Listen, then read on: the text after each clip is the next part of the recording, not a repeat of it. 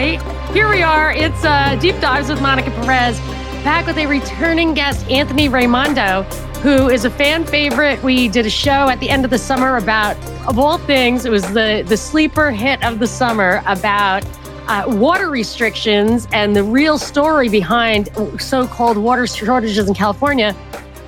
But Anthony's my hero because of all the time during COVID when I said, you know, where are the lawyers? The lawyers can beat these policies that are passed without without any process. He was there. He saved anybody who wanted to be saved in Fresno from getting shut down. I just love that. I respect it. He's a solid guy. Anthony, thank you so much for coming back on the show. Well, thank you for having me. Well, also, but what people don't maybe realize is that your bread and butter, like your your most um like where you've done the most work is labor law, right? That's correct. And we've talked a little bit about that in past episodes, but when I've been noticing these labor union victories in the news, two of them really stood out as having a similarity. One was the railroad workers and one were was the recent auto workers where they they get a great deal and they go back for more. And when the auto workers guy, whose name is like Shawn Fain, which sounds so much like the IRA in in Ireland, and he he was wearing a shirt that said "Eat the Rich," and he said something like, "We are bleeding these companies dry, or we've squeezed every drop out of them." And to me, that sounds like a setup for uh, making labor unsustainable in some of these industries. And I feel like it's a setup. I smell a rat and I thought, let me ask you. But you're gonna you're gonna take us back, right? Yeah, in order to understand what's happening now, you actually have to have kind of a a big picture of the labor union from the time of the original National Labor Relations Act in the 1930s to the present. So we're going to kind of take a a broad view of that of that history with a little bit of context of what came before. Because I'm sm- one of the reasons I'm smiling is because the story of the railroad workers is not the union, you know, getting their piece of the pie. It's the Biden administration breaking the strike. The workers didn't win that strike. The Biden administration broke the railroad work, the railroad workers union. Well, there's there's collaboration there, which we'll get to right. how that all how that all works. But well, from, the workers, from the workers' perspective, they lost that strike. Really? Oh, but didn't they get a great contract out of it? No. Oh. They didn't get okay. what they they did not get what they really? wanted. And more importantly, they lost leverage because the White House stepped in and prevented a work stoppage from actually happening. Okay, because I I guess I mean I don't know if there was spin in the news because I definitely it sounded like it was a great deal and they were being Oh, Monica, you know you can always believe what the news tells you. Are you telling me that it's it was propaganda that I was reading propaganda? Wow. no, but I'm, i tried I'm, to. I'm a conspiracy theorist, so you can't believe me. No, but here's the thing: like with it's something if I don't have personal knowledge of it, you can't you can't figure it out really sometimes. Like there is no truth outlet that will, you know, it's just hard to know. Mm-hmm. Like labor relations, which is the union industry dynamic, is one of the the areas of of the world that is most commonly misunderstood and most most commonly misreported. I mean, it's it's hard to say most commonly misreported, given that the media lies about virtually Everything, anything. Right but it's it's it's one area that is particularly ripe for propaganda because it's very it's a technical weird area that most people have never experienced and the average person knows very little about how how labor relations law works which is really three areas. So this will kind of get into our discussion. Labor relations law as it we talk about this as an umbrella falls into three areas. One of those areas is representation Okay. Collective bargaining is nothing more than the idea of the workers coming together and using their collective economic strength to even the bargaining table with their employer's superior economic strength to negotiate a collective agreement on behalf of that group of workers, hence collective bargaining, right? A union is simply a tool via which an organization that is those workers, they form an organization which is a union and that union speaks their voice collectively at mm-hmm. the at the bargaining table. Legally, when a union is quote unquote certified or recognized, that union becomes legally the exclusive representative of the workers in terms of their negotiations and any discussions regarding their terms and conditions of mm-hmm. employment with their employer. So that question of are they certified or recognized is a legal question. So how they get that status and whether they have that status is a whole body of law. The other body of law is one other body of law of the, uh, the two of three is collective bargaining, which is what is the actual process of negotiating and forming a formal agreement between the unit of workers represented by the union and the employer. And there's a whole set of rules and ways that that all works. Area number two, good faith bargaining. Area number three is what I would call civil rights protections, which is the workers' right, their fundamental right to band together collectively regarding their terms and conditions of employment and their right to be free of retaliation for doing so and intimidation from doing so. Right. Their, that's sort of their fundamental set of civil rights in the workplace. Doesn't require a union to have it. In any workplace, if people are listening to this, you you want to get in a meeting with your coworkers and have a talk about how unhappy you are about the wage scale. Your employer fires all of you, you can file an unfair labor practice charge with the National Labor Relations Board. It's legally actionable. Yes. When I worked at a bank where m- your bonus was the majority of your pay for the year, and so if it had a bad year and they wanted to fire a bunch of people, they basically don't pay you till the very last day. And they would pay you what they wanted. So they would rank the class and they would pay the best person much more than the worst person. But there was a rule that you weren't allowed to tell each other what you made, what your number was. And I always wondered if that was It's illegal. It's patently Yeah. it's patently illegal.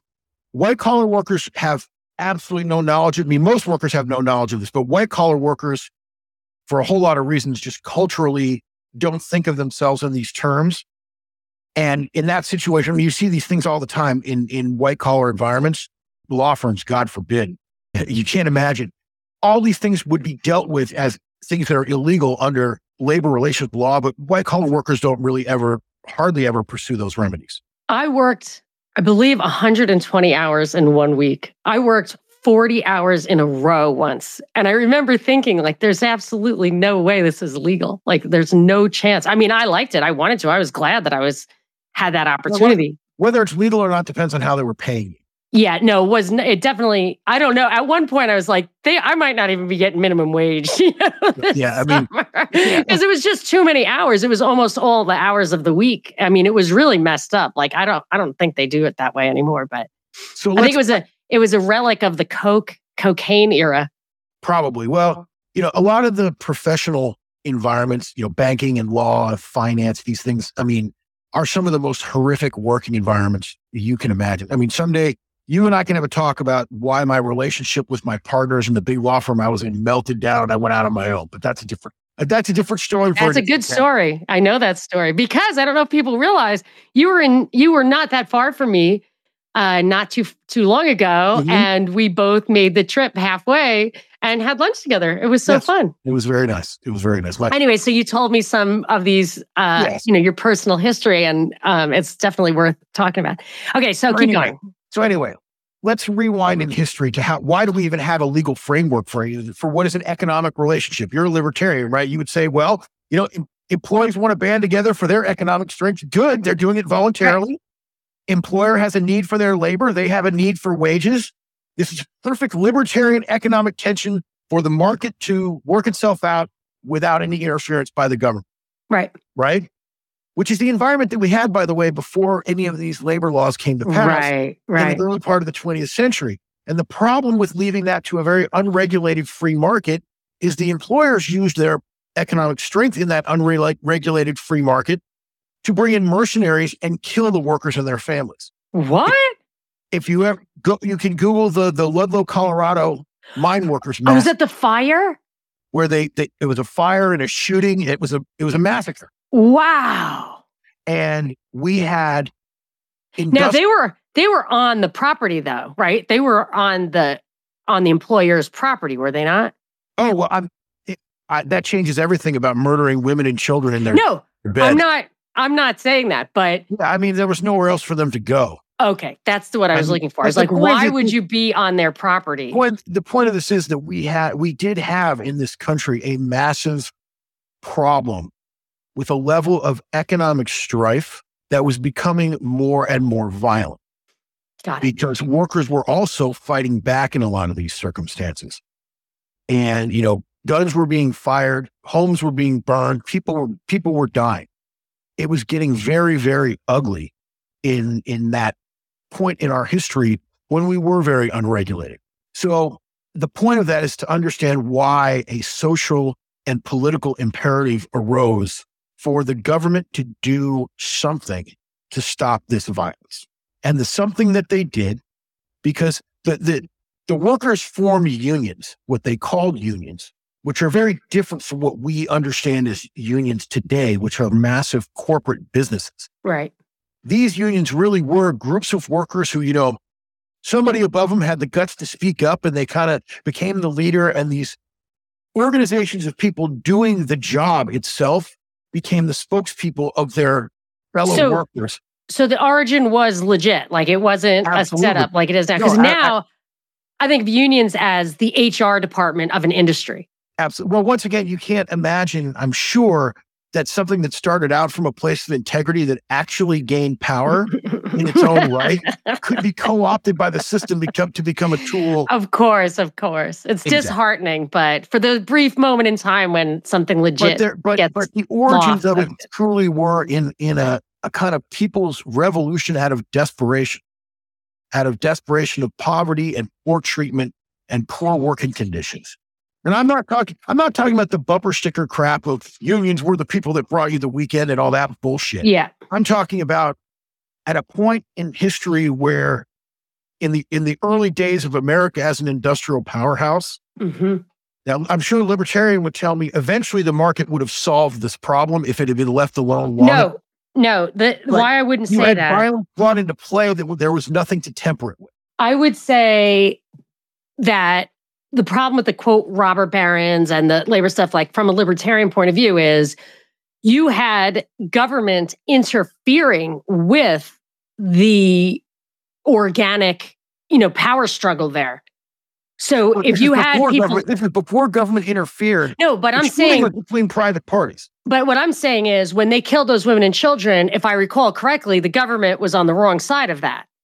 They Yeah. did not. I remember the story now that you mention it. So what I'm saying, same thing with like robber barons. When Rockefeller wanted to buy somebody's oil business and they didn't want to sell, he used um, unscrupulous and illegal tactics that that the government went along with instead of protecting the victim. So, a, a like an anarcho-capitalist might say, it would have worked out in a totally free system. However, you have a government, and the government was corrupted, and that makes it impossible for the markets to clear.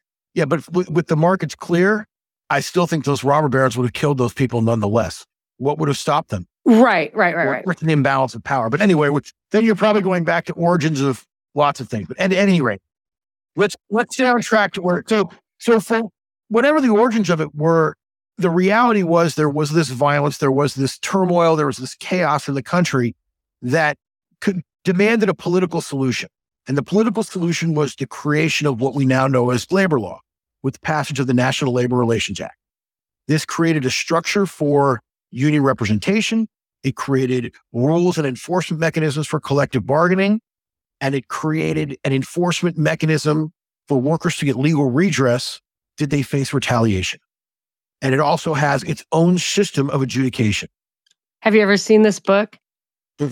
Only one place of redress African Americans, labor regulations, and the courts from Reconstruction to the New Deal. I should have read it before, but I only just uh, unearthed it in my in my books by David Bernstein. If you, I'll read it, and if it's great, I'll send you a copy. Perfect. Anyway, The, National, the National Labor Relations Board has exclusive jurisdiction over all these areas. You cannot go to court. The- For example, you can't go to federal district court simply to enforce this law. You have to go to the National Labor Relations Board, and they have their own internal system of judges, and they even have an appellate process. And you can get to the federal courts once you've gone through the National Labor Relations Board process. It's a large administrative agency On the unfair labor practice part of this, which are violations of federal labor law, they have investigators that come out and investigate these things. And then they have an adjudicative department that prosecutes unfair labor practices before adjudicate administrative law judges who are only NLRB judges. They aren't general purpose federal administrative law judges. They are labor law experts that are solely employed by the NLRB. And then their decisions can be employed, uh, appealed to what is supposed to be a five member board. And the, the idea of the five member board initially was there would be two representatives from labor, two representatives from industry, and one kind of disinterested one to keep the board fair. Now, of course, in reality, has always happens with these things, as the uh, executive branch swings one way or the other, each side packs the board one way or the other, and they try uh, to game the system. During Obama, they simply they couldn't. Obama couldn't get anybody confirmed to the NLRB because it requires Senate confirmation. So the board was paralyzed because it didn't have a quorum, and hundreds and hundreds and hundreds of cases that they had adjudicated had to be reversed because they decided them without a quorum in violation of federal wow. law. Wow. So it's it's an agency that has not been without turmoil in its history. But this was the structure that they created, they thought was going to work. In 1947, they passed the Taft-Hartley Act, which which um, revised the law, much to the chagrin of organized labor, who felt that the law, that the details honestly are not important for this discussion, but they felt the law made everything more favorable to employers and less favorable to unions, which is probably true. So where we are now is we have two ways that a union can become the exclusive bargaining representative of the workers. One is, you know, union organizer walks into the employer's office and says, I have a majority of your employees have signed authorization cards, which are little cards that say we want to be represented by the union. And we're demanding that you negotiate with us as their representative. And at that point, the employer has the right to say, okay, you're right. They want you. They let's sit down and negotiate. And you're recognized, which can have some implication in the event the, the, the employer or the employees want to push that union out. The other way, which is for a long time has been much more common, is the employer says, that's nice. I'm not going to negotiate with you. Then the union's option is to file a petition for certification with the National Labor Relations Board which triggers a secret ballot election in the workplace. And then literally what happens is an NLRB agent will come out and they'll set up a little ballot box. Remember back in the old days, in ancient times, when we would go vote in person and they had a thing called a called a voting booth. And it was like yeah. a portable canvas booth and it had curtains. And you went inside and there was a physical ballot and you marked your ballot. I did that in somebody's house once. Right. That's how local you're, voting. yourself, Monica, because now we have democracy by electronic and remote. You just drop your and, and like where I live now, it's really depressing. They don't even you have no option to vote in person here. They just have oh. drop boxes that are set up around the area. They're like little metal mailboxes. and You just throw your ballot. It's like really. I like, feel like we're not it's like ending anymore. you you might as well just like rub the belly of a Buddha. Like I hope that my guy, you know, it's. I, it, well, I call it the suggestion box. Yes, exactly. Very well put. Yes, exactly. So at any rate, at any rate, this is what they would do. They uh, a federal agent would come out, and there was a whole legal process to determine okay, what group of workers are eligible to vote, and there's a whole body of like logistics of like how do you do an election in this particular place to make sure it preserves secrecy and fairness and nobody gets intimidated and there's like a walkthrough and you set all this up. I've done this many times in all kinds of different work facilities. And there's a whole technical process for these elections. And then when election day comes, it used to be 42 days from petition to election, which they've cut down significantly now. And in that 42 days, both sides would literally run like a little political campaign. Union organizers would talk to the workers about why they should vote for the union. And someone like me would hire what we call labor consultants, what you know they call union busters. And you we have a set of rules. Both sides have a set of rules we have to follow about what you're allowed to say to campaign. But historically, the federal courts, even the most liberal federal courts, recognized that this process was supposed to be a vigorous debate in an mm-hmm. atmosphere free of intimidation, but a vigorous debate where the employees could hear both sides and make a free and uninhibited choice about whether they wanted union representation. Now, unions always claim that employers just make the whole thing a process of intimidation.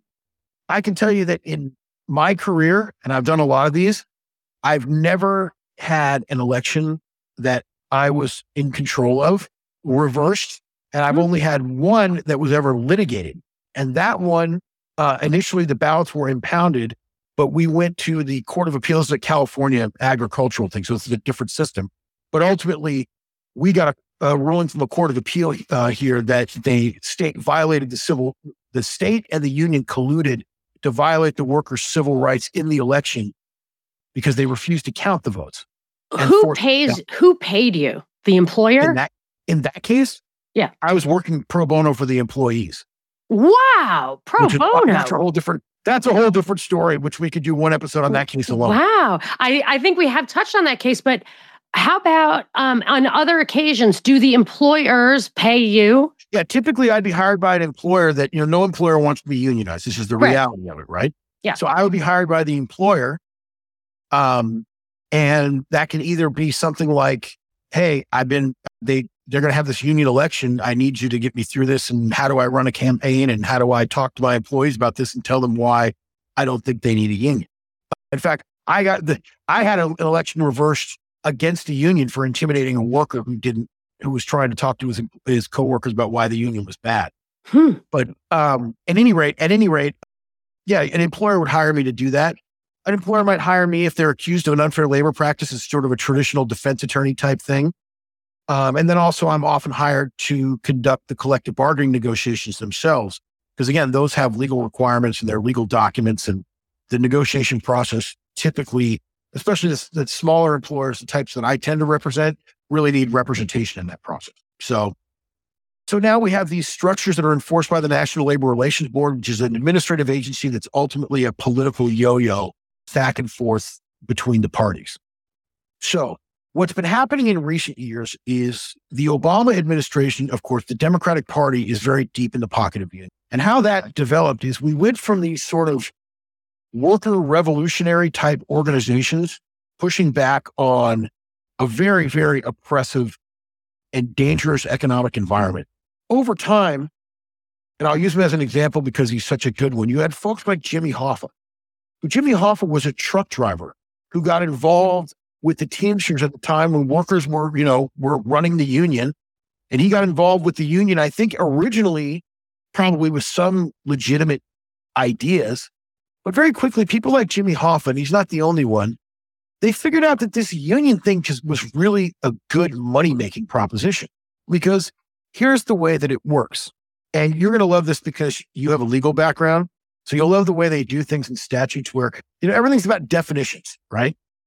Mhm. And this is why the wall they create between everyday people and the law is in the law, they define words that people understand in ordinary life in a way that's completely different. Mhm.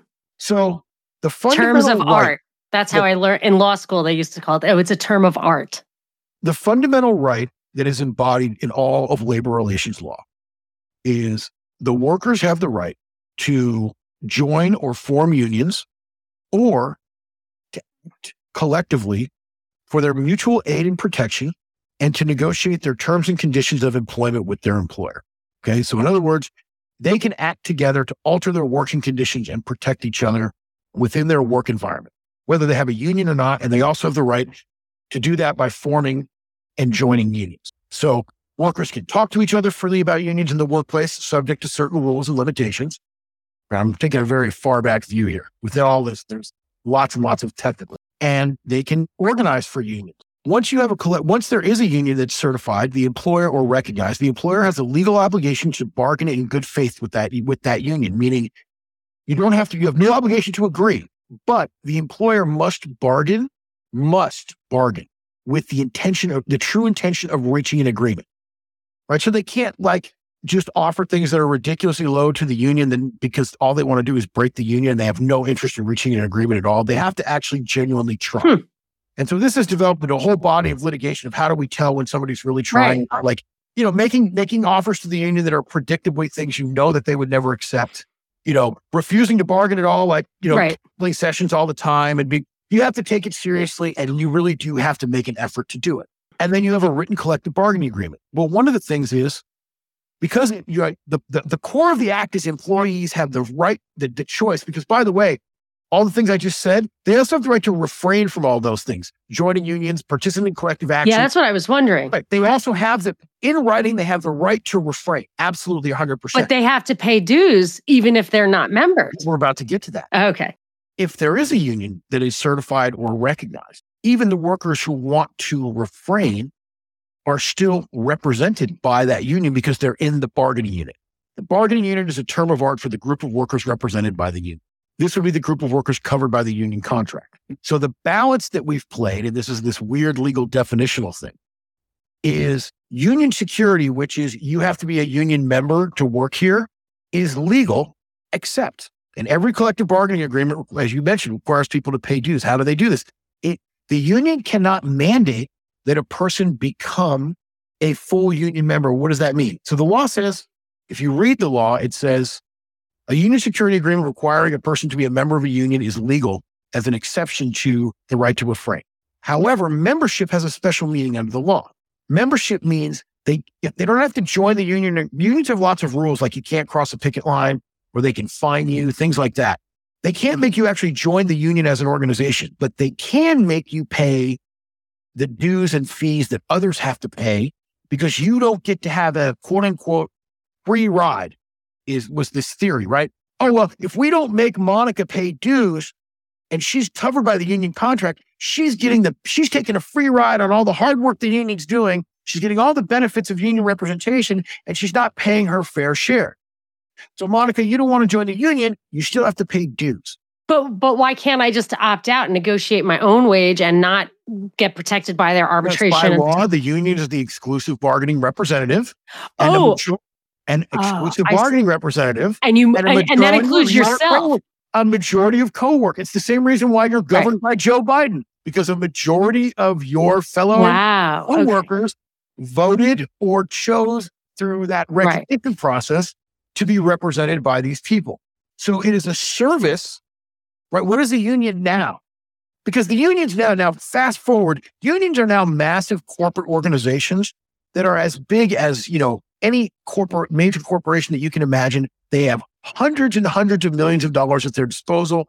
I mean, these are from the out, from to an alien, they would be indistinguishable from the Microsofts and Facebooks and Googles. And, you know, these are huge, huge corporate entities that siphon vast amounts of cash in the form of dues out of workers' paychecks because these dues are paid in the form of a deduction from your check, just like your social security, just like your taxes. Every time you get paid, the union gets paid. And you can't really, the only ability you have to opt out of it is that you can ask the union, and they, they really don't let people know this. You have a right to demand an accounting that what your dues are being used for is actually re- representation of you. You don't have, you don't theoretically have to pay for the union's political activities and other things that are unrelated to representation of you. But of course, it's very difficult to prove that, and they're good at protecting the money part of it. But the, they bring in vast amounts of cash, and now more and more unions are not necessarily run by workers, they direct workers. Most of the time now, when I'm dealing with collective bargaining, I'm dealing with a union guy who's never done the job that the workers are doing. And many times these guys, these people are like left wing, you know, master's degree in, you know, some sort of, you know, cultural liberal arts sort of thing. And they go to work for the union say they're representing, well, I know a guy who used to be a friend of mine who doesn't like me very much anymore. It's Trump. But he's a he's works for a union where he represents janitors. He's got a master's degree. He's, you know, grew up as a privileged kid and went to Syracuse University and went, they got a master's degree in I don't even uh, urban planning or something like that, and works makes makes you know I don't know eighty to hundred grand a year working for a union representing people that make minimum wage who have no education. I mean, the union people typically have a much better wage and benefit package than the workers that they represent. And is that what it is? It's just a career, or is there you think some underlying ideology or agenda that that drives people into that business? I think as much as any college liberal kid spouting, you know, the the left wing dogma. Yeah. I mean, how how much of it is? I mean, they're captured. I mean, they're They want to do well by doing good. You know what I I mean? think, like, I mean, I think I think some of them probably do genuinely have good intentions. Like I think a lot. I mean, and some of my conservative friends get mad at me. I actually think some the the danger of things like the climate change movement is Yeah. that kids on the ground that are like gluing their hands to the road. True they're believers. sincere. yeah, they're true believers. Yeah, that No, is a no, problem. brains Yeah. are captured. They are sincere in what they are doing. they believe we are all going to die if they don't do this. Yeah. So you know, I mean, but the destructive impact is the same whether they, you know, whether Right, they're right. or Well, well, are unions destructive? Do you think that they that the the dues are worth it? That they get that, No, and I think and they, I what's the think they are destructive as they're constituted now because I've I have never seen Why? a union that's Yeah. where the workers are getting their money's worth. Essentially, what the way that I would describe it to uh, any person who's considering being represented by a union is that it's a fee for service. It's a fee for service entity. I Like mean, like a ta- it's a tax. It works just like the government seems like. the- you- yeah, it's a fee for service, but you can't stop paying for it if you don't like the service, Right, just like the government. Right? Because if you don't pay the dues, they you're fired. But do you think it's you know this this the UAW whatever? It seems like they make a lot more money under these collective bargaining than they ever would. Just you know, a guy who's like standing on an assembly line making hundred thousand dollars a year is a lot. in, in certain industries like the auto industry, I think it does. I mean, I don't think you can deny that in those industries it has helped certain workers at certain times, but they've also had, right, they've also had mass layoffs in those industries. right, exactly. one of the ways that you know what you think of as your stereotypical overpaid auto worker, you know, bloated collective bargaining agreement, where there the, the repercussions of those, for example, is more and more of like the parts production has been outsourced to other countries and. American workers have lost jobs because down the line, we're going to pay for this here in our GM plant or our Ford plant. Well, our third party transmission gear supplier over here in Ohio, we can get that done in Southeast Asia, cut that cost, and that will cover our increasing cost due to the union over here. And the other the other part of it that you've got to remember uh, when you talk about the auto industry is what a dirty game. You talk about government interference. Your your libertarian listeners, as much as I annoy them, will love this story because it's perfect for libertarians. Remember how Obama saved us from the uh, economic crash? Cash for clunkers. What did he do? O- Obama, remember uh, Main Street before Wall Street? Oh yeah. Yes. What what did he do? Gave everybody money? He saved the auto industry from filing for bankruptcy. Don't you remember? And saved all those jobs. If it was, I don't remember. I They- was I did not okay. read the news before I had Part of part of the what- radio show. He must have done it in 2012 before I part started of the, reading the the economic our, our economic salvation from the crash that the the the Obama administration came up with was among uh, His addition- first term. His Yeah, first term you're talking about. Yes, I did not read the news until his second term. Okay, So in addition to bailing out the banks, um, he also bailed out the auto insurance industry. And the big the big story at the time was we have to bail out the auto industry, the auto manufacturing. If we don't bail out the auto manufacturing industry, all these workers are going to they're, they're going to go bankrupt. They're going to go to federal bankruptcy court, and all these workers are going to lose their jobs, and their children are going to starve. So we have to give them government money. So the auto industry got a big fat bailout. Well, why would a Democratic president help the auto industry, especially at that time? Well, they weren't bailing out the industry, they were bailing out the union. Because again, here's a little Mm. technical aspect of labor law. A federal bankruptcy judge can terminate a collective bargaining agreement, part of the Mm, bankruptcy process. mhm. A, a federal bankruptcy judge has the power to literally rewrite that union contract Wow. to make the company sustainable. Because people hear bankruptcy, they don't understand that there's different types of bankruptcy. Right. The auto industry was never in danger of like a Chapter 11. liquidation where, right, Right. you know, they're, they're having a sheriff's auction to get rid of all Right. the Right. They're selling the chairs. Yeah. That's not happening, Right. right? It would have been a Right. reorganization. Right. Well, as part of a reorganization, a federal bankruptcy judge, without any of the protections of this collective bargaining process, could have said, "You're paying your people too much. You got to cut these wages and benefits."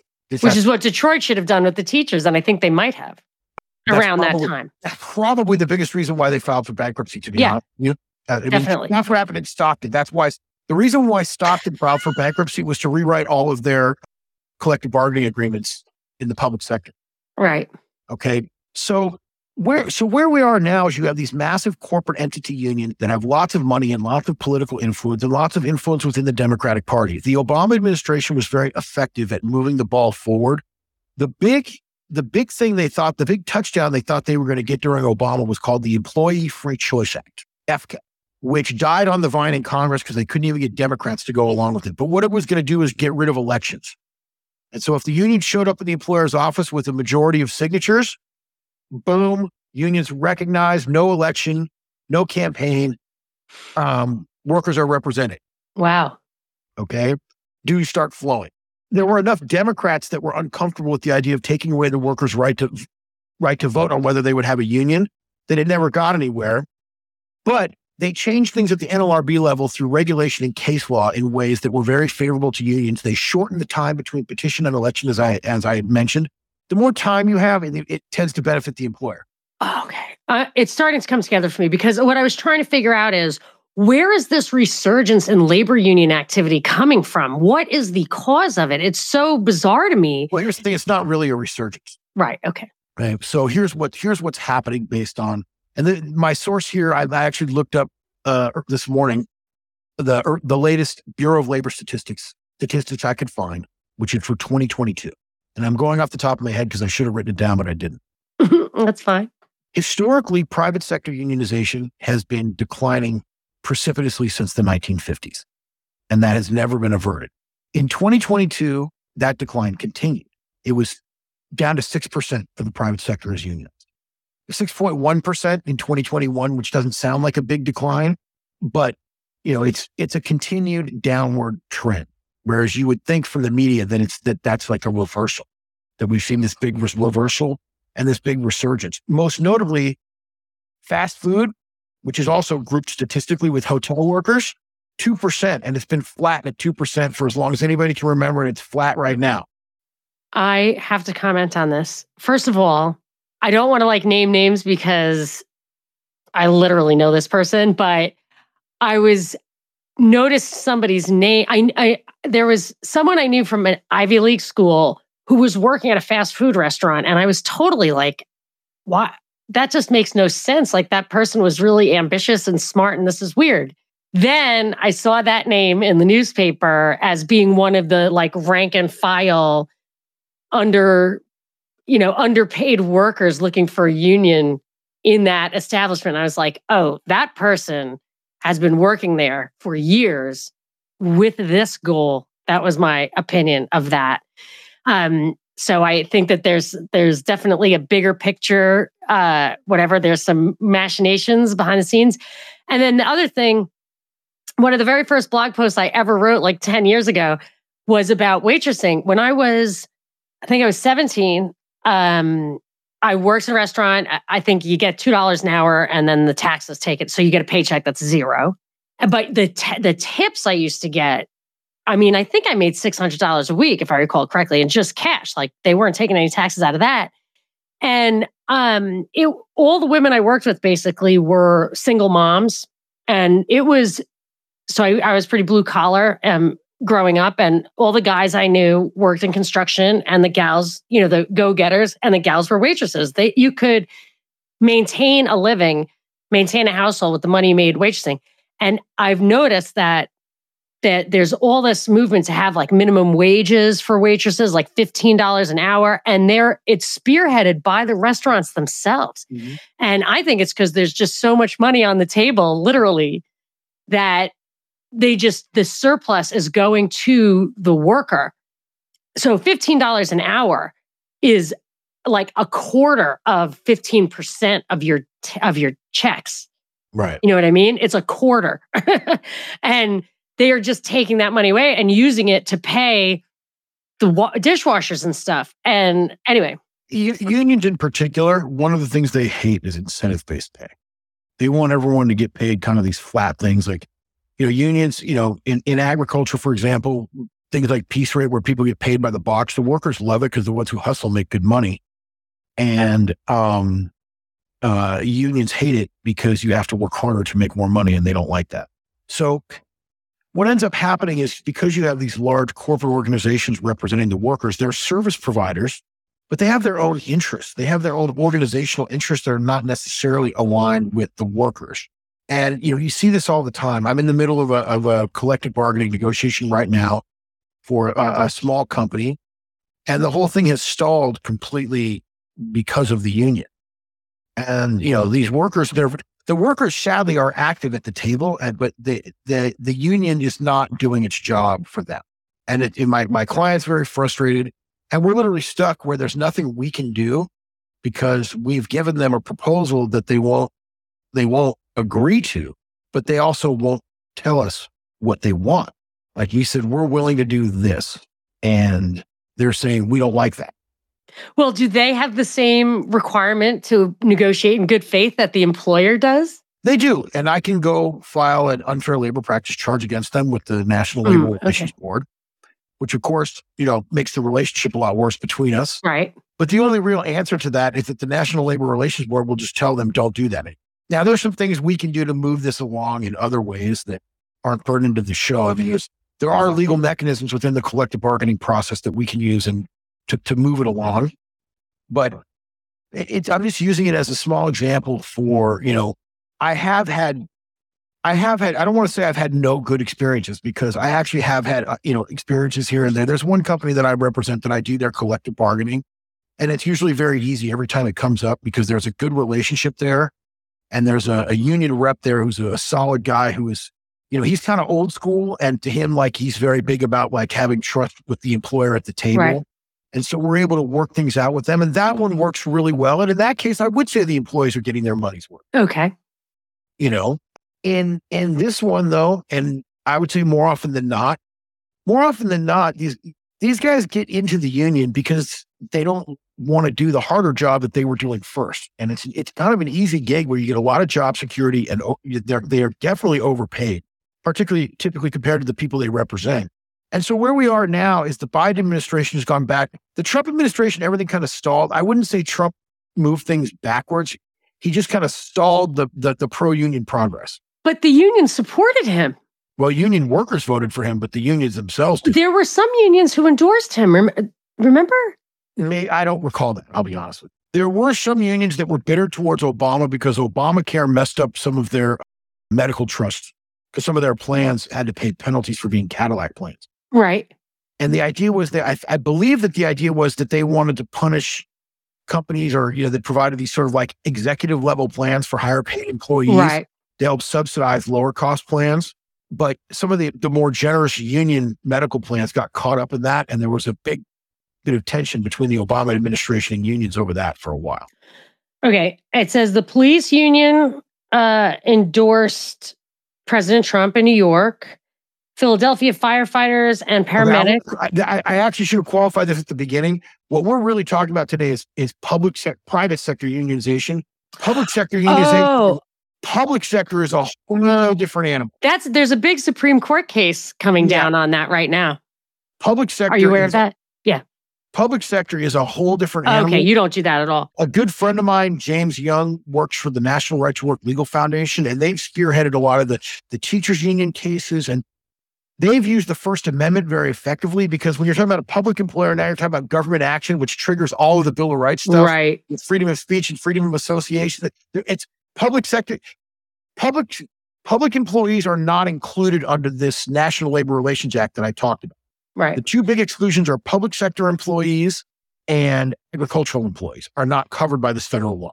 Okay. So uh, I just for to keep people up to date, there is a Supreme Court case being heard right now, and uh, it's because um, government employees who belong to unions have the right to not be part of the union, but some places have passed laws or enacted policies where they're not telling them they have those rights. Right. That's, and, the, that's the National Right to Work Legal Foundation. Right. That okay. That's all those cases before the Supreme Court right now. Right. They've used the First Amendment to chip away because back in the day, in the early days, I mean, even when they when they when they first, you know, it was FDR signed the National Labor Relations Act right. initially, and even he was opposed to public sector unionization. The reason that, I know the reason that public employees were excluded was that there was the idea was no, you don't get to use your collective economic strength to have the right to extort from the taxpayer. Right. Right. No, you don't get to you're you're taking the idea they really thought the like the philosophy was they believed that giving public employees like the right to organize and the right to strike was like giving people the right to steal from their neighbor, right? Hmm. They viewed public employment was supposed to be seen as like a calling, like you're in service. And they saw it as gross that people would like threaten to strike. Like you're threatening to strike to get more money from your fellow taxpayer. That's your neighbor. My mother said she she knew it was a watershed moment in this country when the teachers unionized. And she said that, and I asked her why, and she said that they were going to model for children that the way to resolve your differences is to walk out and start a fight. She was horrified by that. I'm not sure I completely intuit what she was saying, but she was just horrified at that idea. But I have a, an important big question, and then I have a few little random things I want to ask you about. Um, one is, and this is what Kelvin's saying: in a few years' time, the the only only robots and AI will be members of any union.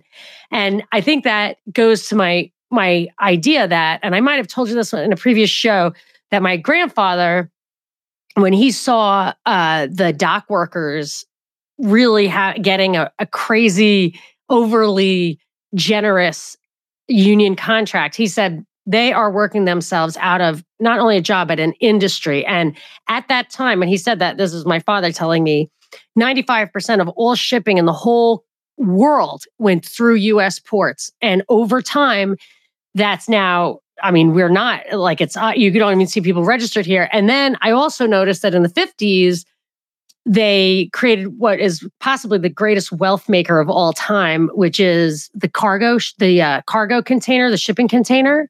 And I always wondered in the back of my mind if this was true, but if not, it is an, an example of what might you know might be happening now which is if the stevedores were were asking so much the companies couldn't be blamed for firing them all and and refitting for for shipping containers. And i wonder if that's what's happening with the uaw now.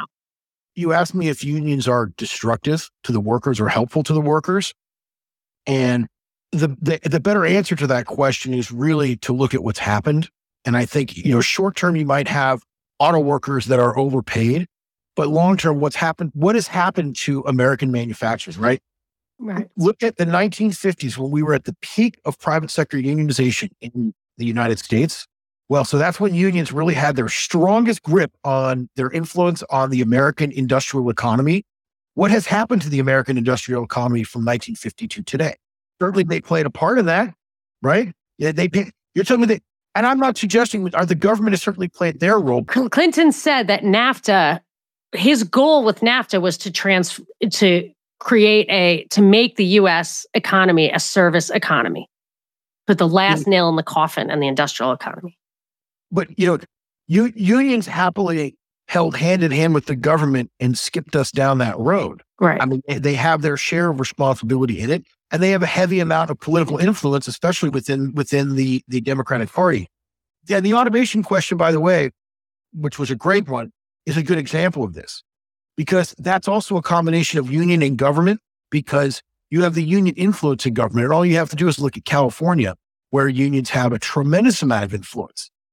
Um, what's driving one of the biggest things that's driving automation in California is the rising minimum wage, which is not a union issue, the government issue it's going to be $16 an hour come January.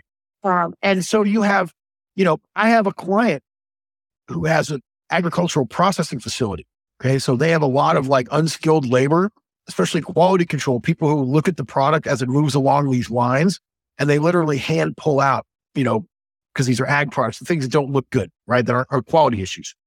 They're automating all that into robots. And he told me, he's like, the minute they said it was a $15 minimum wage, I picked up the phone to put capital towards investing in robots and automation. So, Eh, you know, you see Gavin Newsom pushing minimum wage to $16 an hour and a $20 an hour fast food minimum wage. You're not going to see a fast food worker in five years. Right.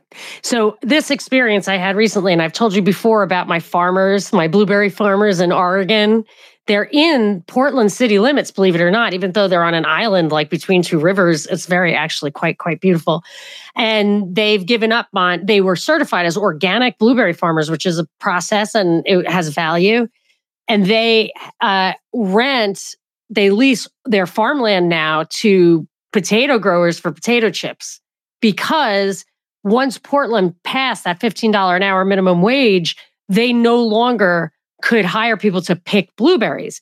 Then I was, so I've said that before, but I was just in Whole Foods the other day and there's organic blueberries there and they were, they were from Peru. I mean, I don't even, I didn't even know they grew blueberries in Peru. But mm-hmm. all they did with that minimum wage was outsource jobs to way poorer people making way less money. Well, the whole agricultural labor thing is something, of course, I know a lot about and how they've pushed a lot of that to other countries. You know, now, you know, now you're seeing grapes and blueberries from Central, from Central and South America. You know, all that stuff used to be my old stomping grounds in the San Joaquin Valley. So, yeah, I mean, we're, we're we are we are transforming the economy for the worse with these with these influences and um you know as I as I talked about at the beginning where we are with labor now is I think you have these unions are really captured entities by within the halls of power and it's not it's not within the nature of any entity that walks in the halls of power to truly be able to represent quote unquote like the little guy so to speak so it has fallen from what it was now what's interesting I will say about the Starbucks thing. This, this is the part they don't really talk about in the media. The Starbucks thing is really interesting because in most of the circumstances with Starbucks workers, they have not utilized one of the established unions. These are, are actually back to, we're seeing sort of this little trend of workers forming their own little unions within their own workplace and raising their own voice, which has its own set of difficulties to it. But I think it's a far superior way for them to go. And I would encourage them to do that if they're going to do this. Now, the problem for these Starbucks workers it was Starbucks realize, that I saw the plant. Right. Well, what's going to happen in Starbucks is what Starbucks workers truly don't understand is they probably have it about as good as they'll ever get it because Starbucks is so easy to automate. I mean, right. I mean, that's the thing. Coffee that's is just like you know, you can make a machine that spits out X ounces of coffee, X ounces of water, X ounces of cream. Right. I mean, it's so easy to automate that. So it's easier than McDonald's. Yeah, I mean, it's even easier. And, and that's easy. Right? right? I mean, so these are all jobs. These are all jobs that are going to disappear. No, but what I'm saying is the plant that I saw was at Starbucks. So I'm wondering if it's Starbucks' plan to have the unionized thing allow them, give them cover for automating. Probably. I mean, probably. I mean, they're playing games with those kids at the bargaining table because those kids are not equipped. I've been following it. They're not, they right. don't know what they're doing. But, but I mean, I I'd feel rather, like that's by I'd design. Rather, I mean, I'd, ra- I'd rather have that than see, you know, the, the, the UAW making money off of it as they do. And I mean, the level of corruption within these, these unions, as with anything that gets captured and gets money poured into it, the, the corruption goes hand in hand with it. And their yes. involvement, you know, it's just, it's not it's not what it was intended to be and it's not really coll- collective bargaining is broken because of it and you know it's what are being reported as like this union resurgence and union victories are PR because as I mentioned, we're not seeing the represent the union representation of the private sector rising. They haven't turned the the the the, the things around, even though legally things are much more favorable for them legally. And we have only seen the beginning of the uh, the R and D on automation has only begun. Like you know, they're doing essentially when you see a couple of kiosks in your McDonald's. Yeah. They're, that's beta testing. Yes, right? yes, yes, yes. And they're okay, also so- they're also training us. Grocery stores are a fantastic example of this. Go to Walmart sometime. They still have rows and rows and rows and rows and rows of of lines. And some of us, some of us, Monica, are old enough to remember when you used to go to the grocery store and if there were more than like two people in a line, they'd pick up the microphone and they'd start and get another. They did not want you waiting right. in line. They want you waiting in line right. now so you go use the self check. That's right. 100%. They're training you. They're doing that at the airport too to get you to do clear. Mm-hmm. They're, They're slowing you. things down. So, a couple of things. Um, some quack says Starbucks has already put a lot of money into automating their espresso machines for efficiency over the past 20 years. So this is probably the they're probably ready now. Mm-hmm. So they're going to let these kids, you know, and and what happens is even if the kids win, they just by attrition, they'll like stop. They just won't hire any more people ever, and then it's over. So you've what you've done is destroyed an industry without necessarily hurting yourself. But I wanted to make a point about about the slowdowns. Before and, you do, let me grab something I want to show you. Hold on. Okay. I don't know how well this is going to show on the camera, But this is a very rare piece of artwork. I can see it. Go ahead. Tell me what okay. it is. And what this depicts, a friend of mine gave this to me, an old friend. This is a piece of propaganda we used to use against the United Farm Workers Union in election campaigns. And that's the UFW's Black Eagle symbol turned into a vulture. And it's standing over a graveyard, and all the gravestones are companies that got that were under United oh. Workers contract that went out of business. And it shows the date they were founded and the date they went out of business as the birth and death wow. dates. And then in the foreground, there's an open grave with a question mark in it. Please take a picture of that so I can include it in the post when I post this. This is show. one of only two. So the guy who originally drew this drew a bunch of them and handed them out to all of us so we could use them. And this is one of, and then we all Xeroxed it over and over and over again. And God, I'm old. We use Xerox machines. a Mimeo. You Mimeoed it. and uh, I didn't think there were any originals left. And a, a dear old friend of mine gave me that. oh, it's an original. Only other, there are only two actual original pen drawings that exist. That one and the one wow. my friend has. Well, I need a photo of it so I can include it. Um, I absolutely want to include it in the in the posting of this show. Well, that's the message I think that that power unions destructive. They do destroy industries ultimately. Right. Never forget when you talk about minimum wage, and this is not a conspiracy. This is well documented. Minimum wage was a eugenics initiative. The whole idea behind minimum wage was to starve subnormal people out of existence.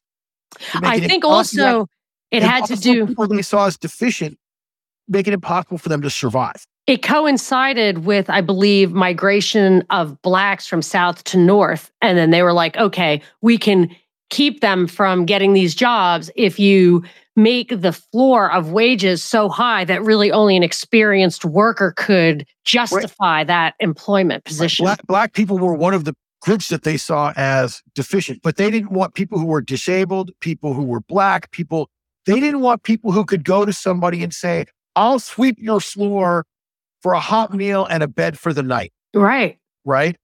And so, and some small shop owner says, yeah, yeah. you know what? We got a little extra food for dinner tonight. We can feed you. I got a cot. Go yeah. ahead and sweep my floor. They yeah. wanted to prevent that. They wanted to make it impossible for people at the fringes of society Why? to survive by selling their labor for what it was worth in the market. They wanted them to die or what? Yes. Oh my there's, gosh. There's, there's, lots and lots. It's oh, you go. You can go down the Google rabbit hole on it. I think that's probably well, in this book. People who are with people who are within the Roosevelt administration talked about this openly. That minimum wage would make it impossible for these folks to survive. Now, the railroad union really was strong behind it because black workers were dominating the railroad by undercutting the, the, the wages of white workers.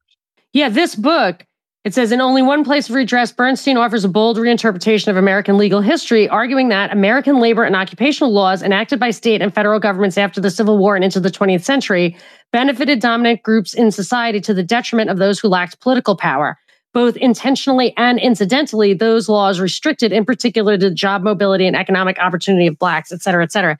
Yes, I think that I can probably find some of those answers right in here in this cool book. Right back in back in that uncomfortable time that they tried to memory hole when you know eugenics was an appropriate thing for people to be in favor of. Yeah. Right.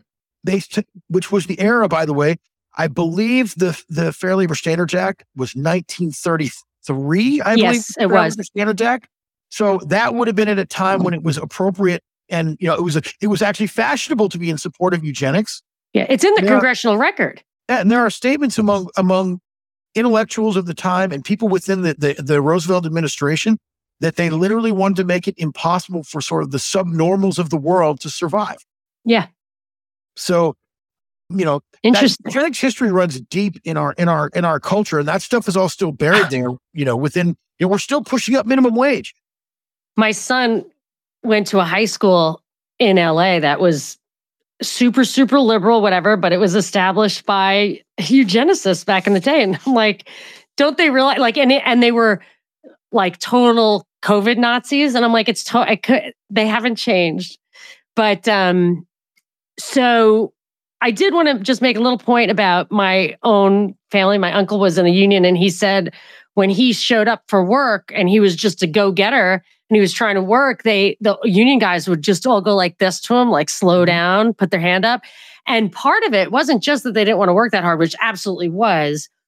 They were usually they were government, like in New York, everything is unionized. So all the road work, everything's super, super unionized. And a lot of it's like government contracts. So there's like nobody want, minding the store, nobody pulling on the other. I always think of it as uh, you know, unionized government situations like there's it's a tug of war, but there's nobody on the well, other end of the rope. Construction works in two ways. But hold so, on, let me finish this one thing, which is one of the reasons they wanted them to slow down was because they wanted the contract to last longer.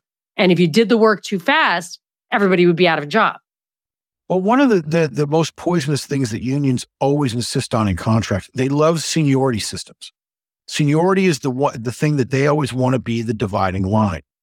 And the problem with seniority systems is that it destroys the incentive for people to perform, right? What seniority encourages you to do is do just good enough of a job to not get fired. Because then as you build up your seniority, you right. make just from being there, right?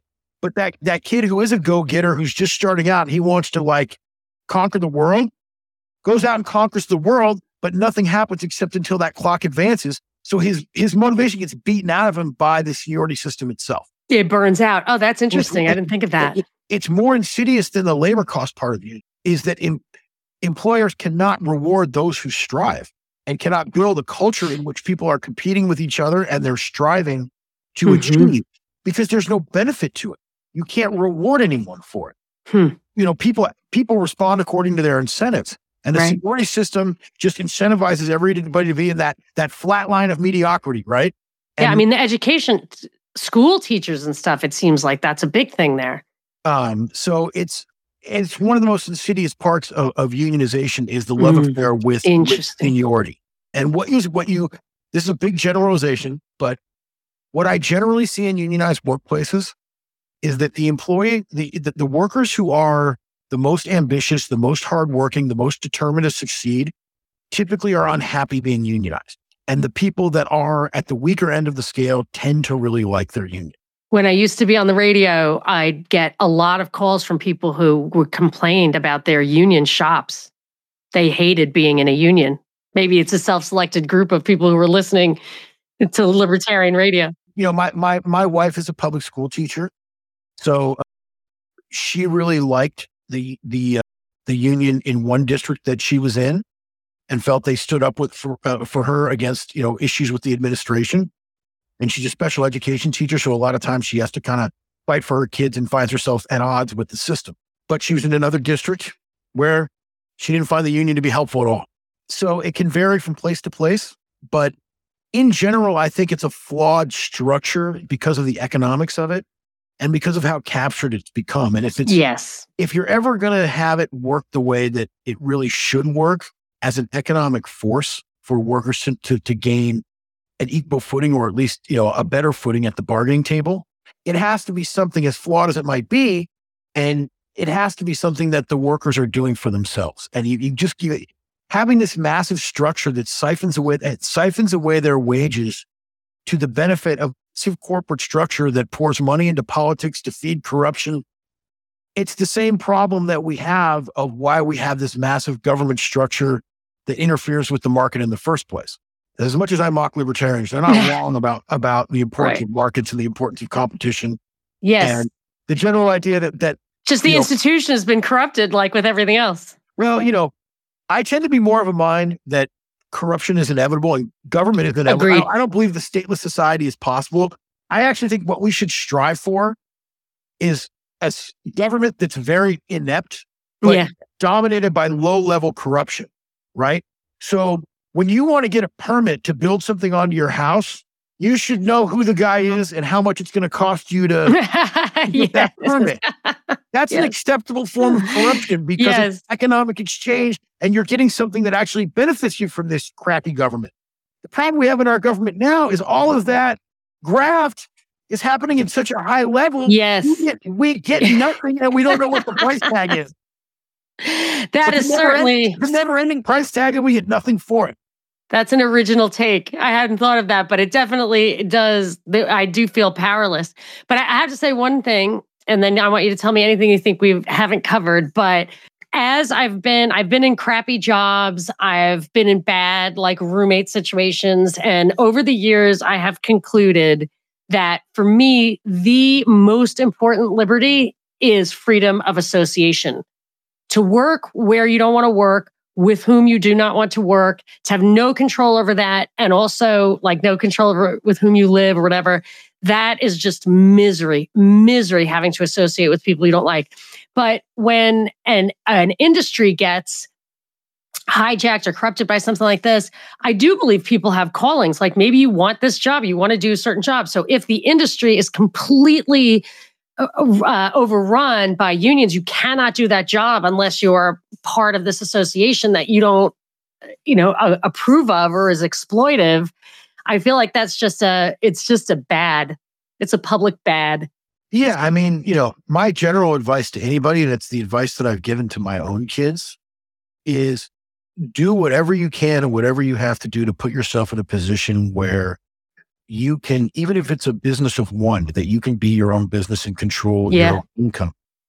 I mean, it was the smartest thing I ever did. Yeah. To, you know, even to the point of like, I thought I was doing that when I was a partner in the big law firm. You know, I had, mm-hmm. I had two partners and I was part of an institution. And in the end of it, I realized I wasn't really in control of anything.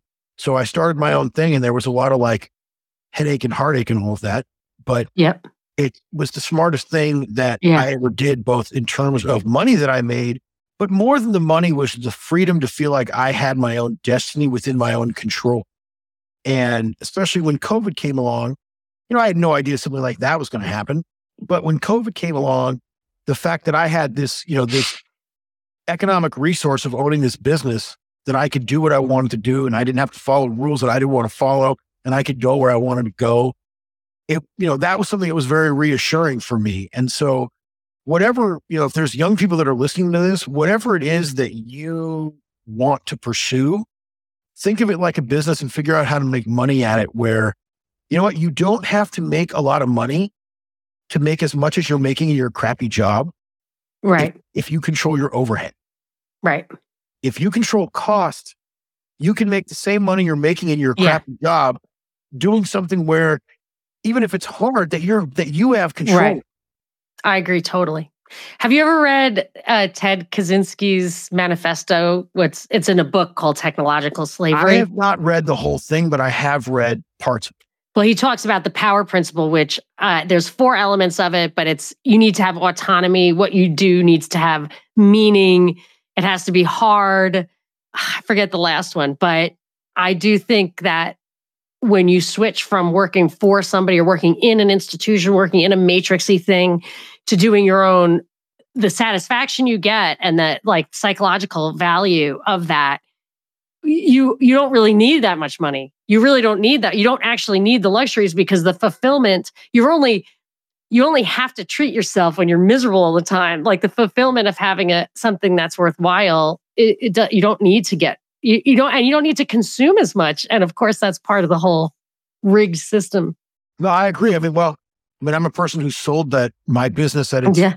at its peak earning. I sold it. Oh my god! Paid off all my debts and you know, move to the middle of nowhere. yeah, I'm so happy for you. And should we tease how what a what a 180 we're going to do in our next episode together in celebration of Christmas? We're going to um at your suggestion, which I think is a great one, although I'm not sure I'm up for the task. Uh, we're I think you and I both were away from the were born raised Catholic, then went away from the church and went back to the church. Is that correct? That's correct.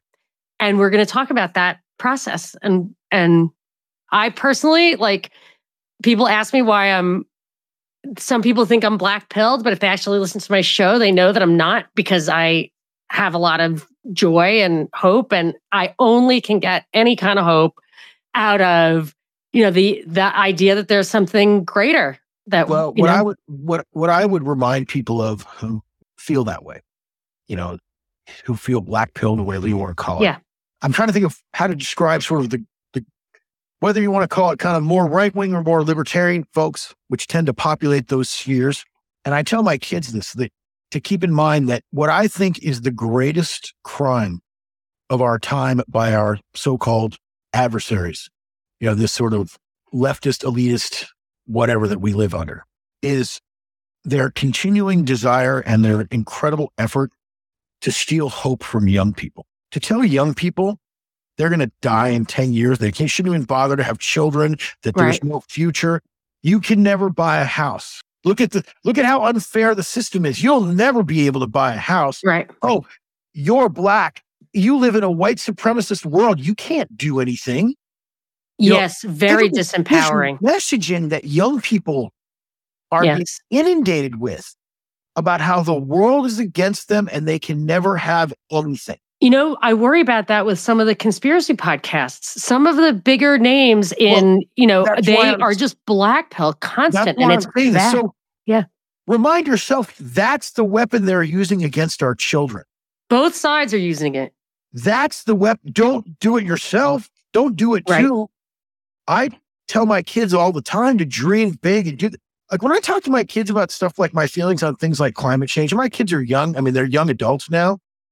And one's in college, one's out of college. So they've been hit with a lot of indoctrination. When I talk about things like climate change, I tell them I don't believe in it. And I tell them I think that, that I hate it because it tells people, young people like them, to not have hope. And I tell them, reject it, have hope. The world's not going to blow up in 10 years. We're not all going to boil. We're not all going to burn. They're lying to you.